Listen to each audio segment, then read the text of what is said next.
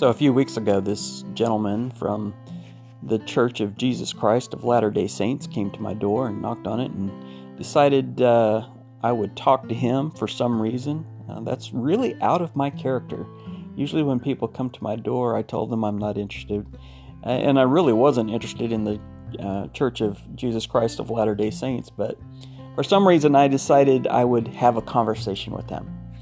And uh, it became really clear that he didn't really want to have a conversation with me as much as he wanted to share a Bible lesson with me. And so he did. Uh, and uh, when it became clear to him that I had a biblical knowledge, he asked me, Where do you worship? And I said, Everywhere that I am. And I could tell that that was not the answer that he was looking for. And he goes, No, where do you go to church? And I said, Well, I, we are the church. This is the church right here on my front porch, you and me. And and I said, it's not that we go to church, we are the church, right? And I, I said, but I get what you're talking about. I said, I said, uh, I, I attend Argyle Church of Christ. And, and then I asked him, I said, where do you worship? And he told me the name of his church. so it was obvious that we were having a conversation and we were not on the same page. Like we were we were talking to each other, but we were not communicating very well.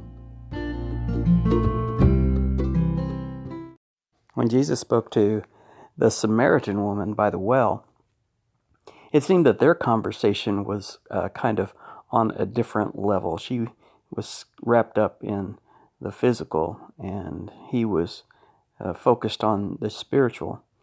And uh, when it came to the topic of where do you worship, uh, her question was, Where is the proper place to worship? And kind of like the guy who came to my porch and asked, Where do you worship? Um, and Jesus revealed a couple of amazing things. First of all, he revealed to a Samaritan before he revealed to any of the uh, Jews that he was the Son of God. But he also revealed a distinct characteristic about worship that I think that we pay a lot of lip service to but don't really understand. And so today we're going to talk about that subject here on Iron Supplements. We'll talk about worshiping in spirit and truth.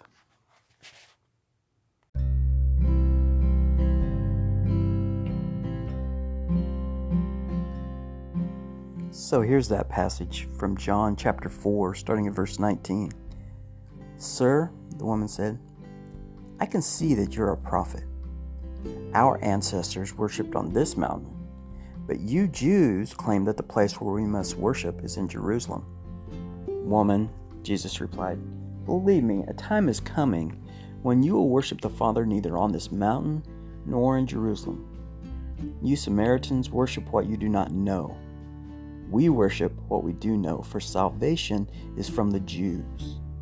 Yet a time is coming, and has now come, when true worshippers will worship the Father in the Spirit and in truth, for they are the kind of worshippers the Father seeks.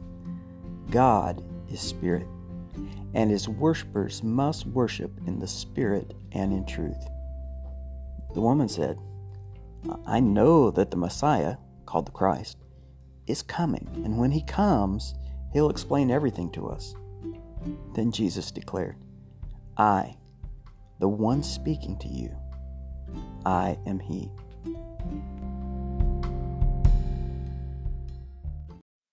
Just the fact that Jesus was talking to a Samaritan woman would uh, cross all the lines of Jewish propriety.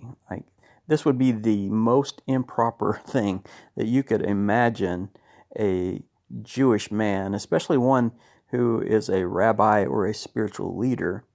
Uh, this would this would just be totally out of bounds.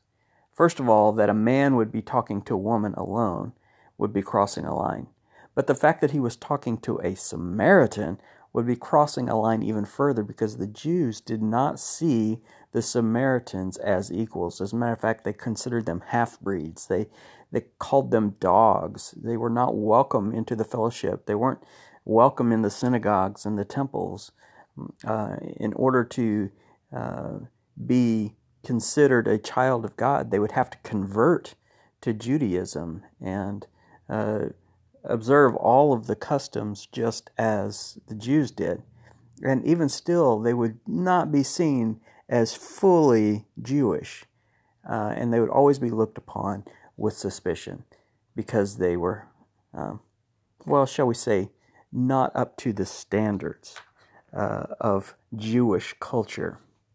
And so here's Jesus uh, talking with this Samaritan woman, and knowing the fact that that uh, it was improper for him to be talking to her, uh, she pointed that out. But she also brings up this question about worship, and she says, uh, uh "You know, we Samaritans worship on this mountain, but you Jews say that." Uh, you have to worship in the temple in Jerusalem. So, which is it? Is basically what she's asking. And look, she, she conflates two issues here. She has, first of all, the, the uh, matter of where do you worship, like on this mountain or Jerusalem, like there's a proper place. But then she also uh, brings in this nationalism into it. Like, uh, are the Samaritans right or the Jews right? Or are you Jews? You Jews think that you're better than us, and so are you saying that you're better than us and so you don't, you know, we don't worship correctly? So this is a huge issue in, or between, I should say, the, the Jews and the Samaritans because the Jews feel like they're superior and the Samaritans know that the Jews feel like they're superior and they resent them greatly. And so there's a lot of hatred. And so if you're on the side that is deemed inferior, you would want to say, Hey, you think you're so great, but if you are such a child of God, how come you separate yourselves and you say there only can worship here? Isn't this a valid place to worship too? Are we not human? Are we not children of God? Are we not uh, uh, also from the tribes? And um, and truly they were at least partially. They had intermingled with uh, the Babylonians, but they were at least half Jewish or uh, some portion of, uh, of being a Jew. And so there's this great resentment between these two cultures. And so what she's bringing up is really a, a deeper question than it appears on the surface. And Jesus addresses both issues, both the nationalism and the the place of worship. And what he says is neither. neither one of those are important. Like who you are, what nationality you are, what religion you are, what denomination you are, that's not important. Uh, uh worshiping on this mountain, that's or or at the temple, uh, that that that's not going to matter anymore, because that's not how God is. God is spirit. He's not a nationality.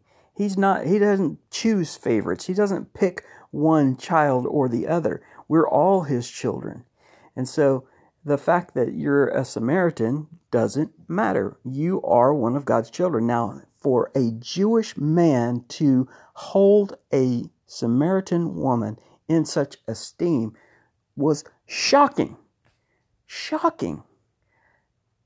And then to say that the temple over there, that is the very uh, symbol of where God sits, is nothing, would be equally shocking. Like if if the Jewish people heard Jesus say this to this woman, they would have stoned him on the spot. There wouldn't have been any trial. They would have just taken him and stoned him right there for blaspheming. Uh, because in their mind, the temple was where God was, and they were God's children, and the Samaritans were impure. And so Jesus really shows something shocking here.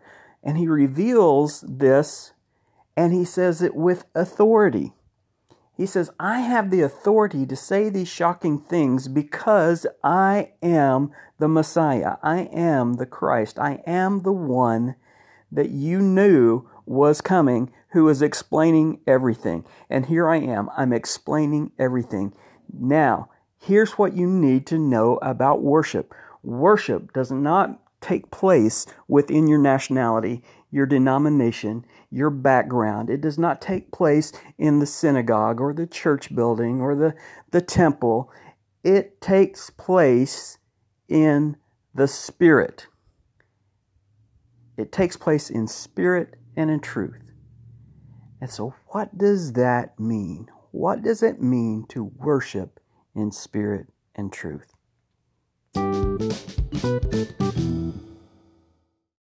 Growing up in the denomination that I grew up in, I kind of got what I believe now to be a very warped sense of what worship is.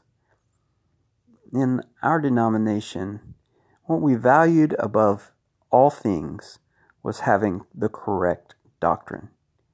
We were focused in on knowing the truth and doing things the right way.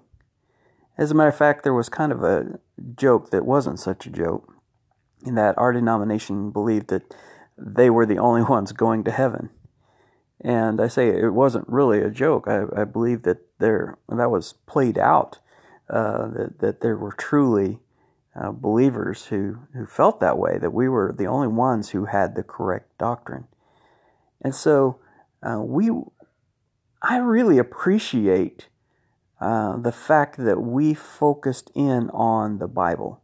Like I have a rich heritage of loving the Bible, and and I have a deep connection with the Word because of that background.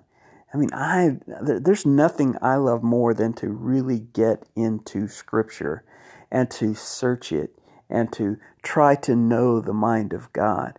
And so that that background has really ingrained that into me and, and it's invaluable to my life. It is something that I appreciate so much. And yet in that we would so much look for the correct ways of doing things that we would lose sight of the object of our worship. In other words, uh, for us, the correct way to worship, uh, if we were singing, would be to sing a cappella. And then, of course, we had to have our prayers done in just the right way. We had to always uh, uh conclude our prayer in Jesus' name, amen. If somebody just skipped the in Jesus' name part and went straight to the amen and just said, uh, amen, uh, you would hear an audible gasp. he forgot to say in Jesus' name because we're supposed to ask everything in Jesus' name. And so we were so focused in on how to do things, saying the, the, the, the right things, uh, preaching the right uh, doctrine, uh, making sure that we had communion every Sunday. If you did not uh, participate in communion, well, then you didn't really uh, worship that week.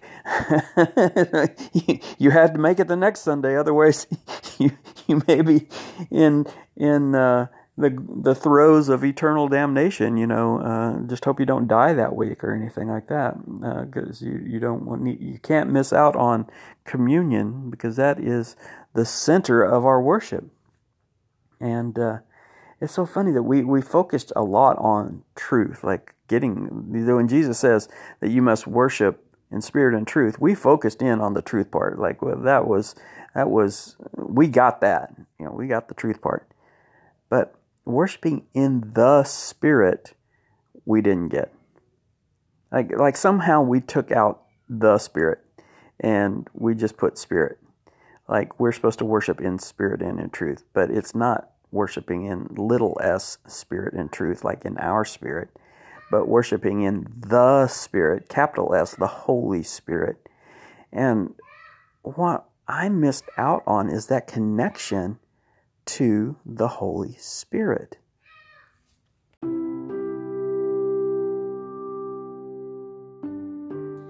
So I'm constantly trying to hammer this point.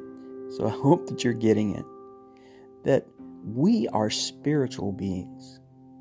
And that in order to encounter the Holy Spirit, in order to connect with a spiritual God, a holy God, we must constantly be about shedding our physical nature, our physical desires, and embracing our spiritual nature, embracing what the Spirit desires. And so Jesus said it this way if anyone would come after me, he must deny himself, take up his cross, and follow me. Now, we all know that the cross was a form of crucifixion, right? The, of, of death. It was a form of death. And there's, so there's this idea that there's a part of us that has to be crucified, that has to die. And that part of us is ourself, our fleshly, earthly, carnal nature, our desires, our physical desires. And that needs to die so that we can follow him so that we can embrace his life his life in ours so that we can have his spirit live in us and so that we can have contact with him in the heavenly realms and so uh, paul said it this way i urge you brothers and sisters in view of god's mercy to offer your bodies as a living sacrifice holy and pleasing to god this is your true and proper worship he said that what worship is, is to be a living sacrifice. Now, two words never went together. These two words don't go together. Living and sacrifice. We all know that a sacrifice has to die, right? And so, how do you become a living sacrifice? Well, there's something that must live and there's something that must die. And just as Jesus said that there's something that must be crucified in order for us to live, that's what Paul is saying here that our act of worship, our true and proper worship, is the sacrificing of our fleshly nature and embracing the living spiritual nature that God has intended for us. And so we see that worship is not all of these acts, it is the embrace of the spiritual. And so when we are in worship, do we sing? Oh, yeah. But it's not about the song, it is about the expression of our heart's desire. And that is where it really begins in our heart. Uh, Paul said in Romans chapter 7, verse 22 and 23 In my innermost being, I delight in God's law, but I see another law at work in me, waging wars against the law of my mind and making me a prisoner of the law of sin at work within me.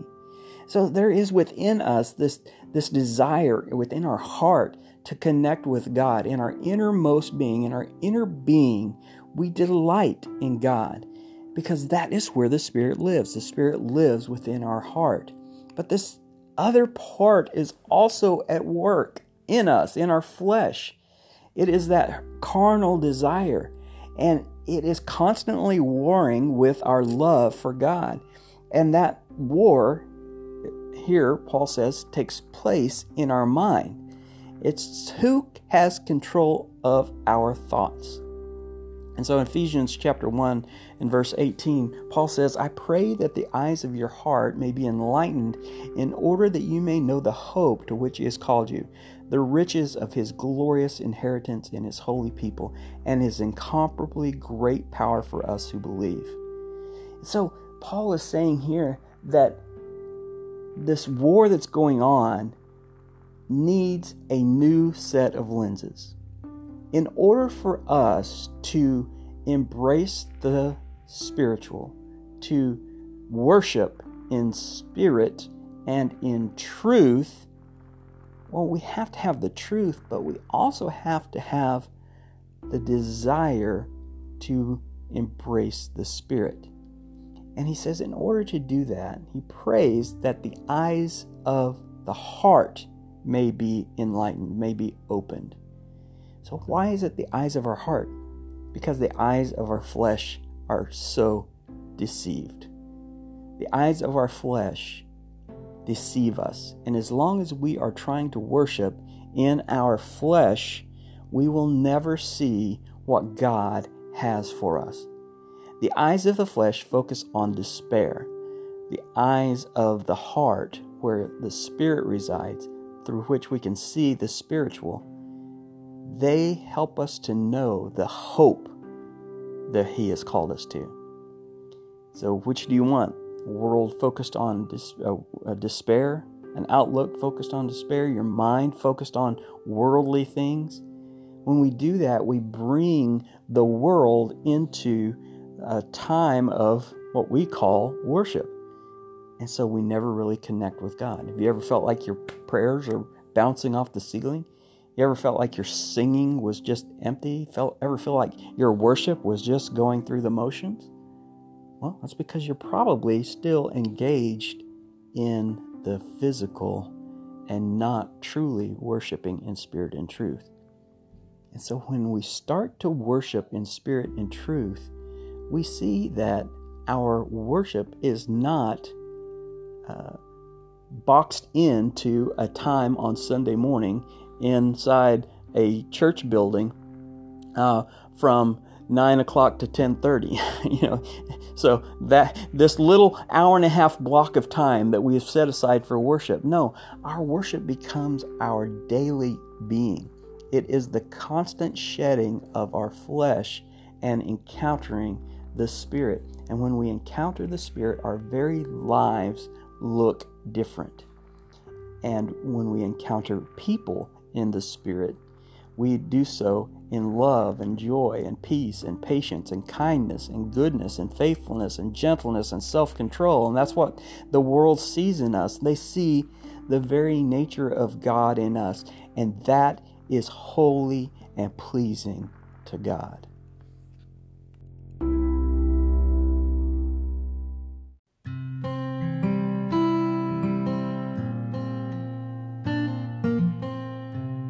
Brothers, I urge you, in light of God's mercy, to offer your bodies as living sacrifices, holy and pleasing to God, which is your spiritual act of worship. That's my desire for you to be able to shed your fleshly desires, to connect and encounter the Spirit of God daily, so that you will be in constant contact with our Heavenly Father. And when you are, you'll know what worship is. It's not the time that we spend on Sunday mornings together, it is our communion with our loving Father. Thank you for joining me on this episode of Iron Supplements. I hope you'll join me next time. I'll see you.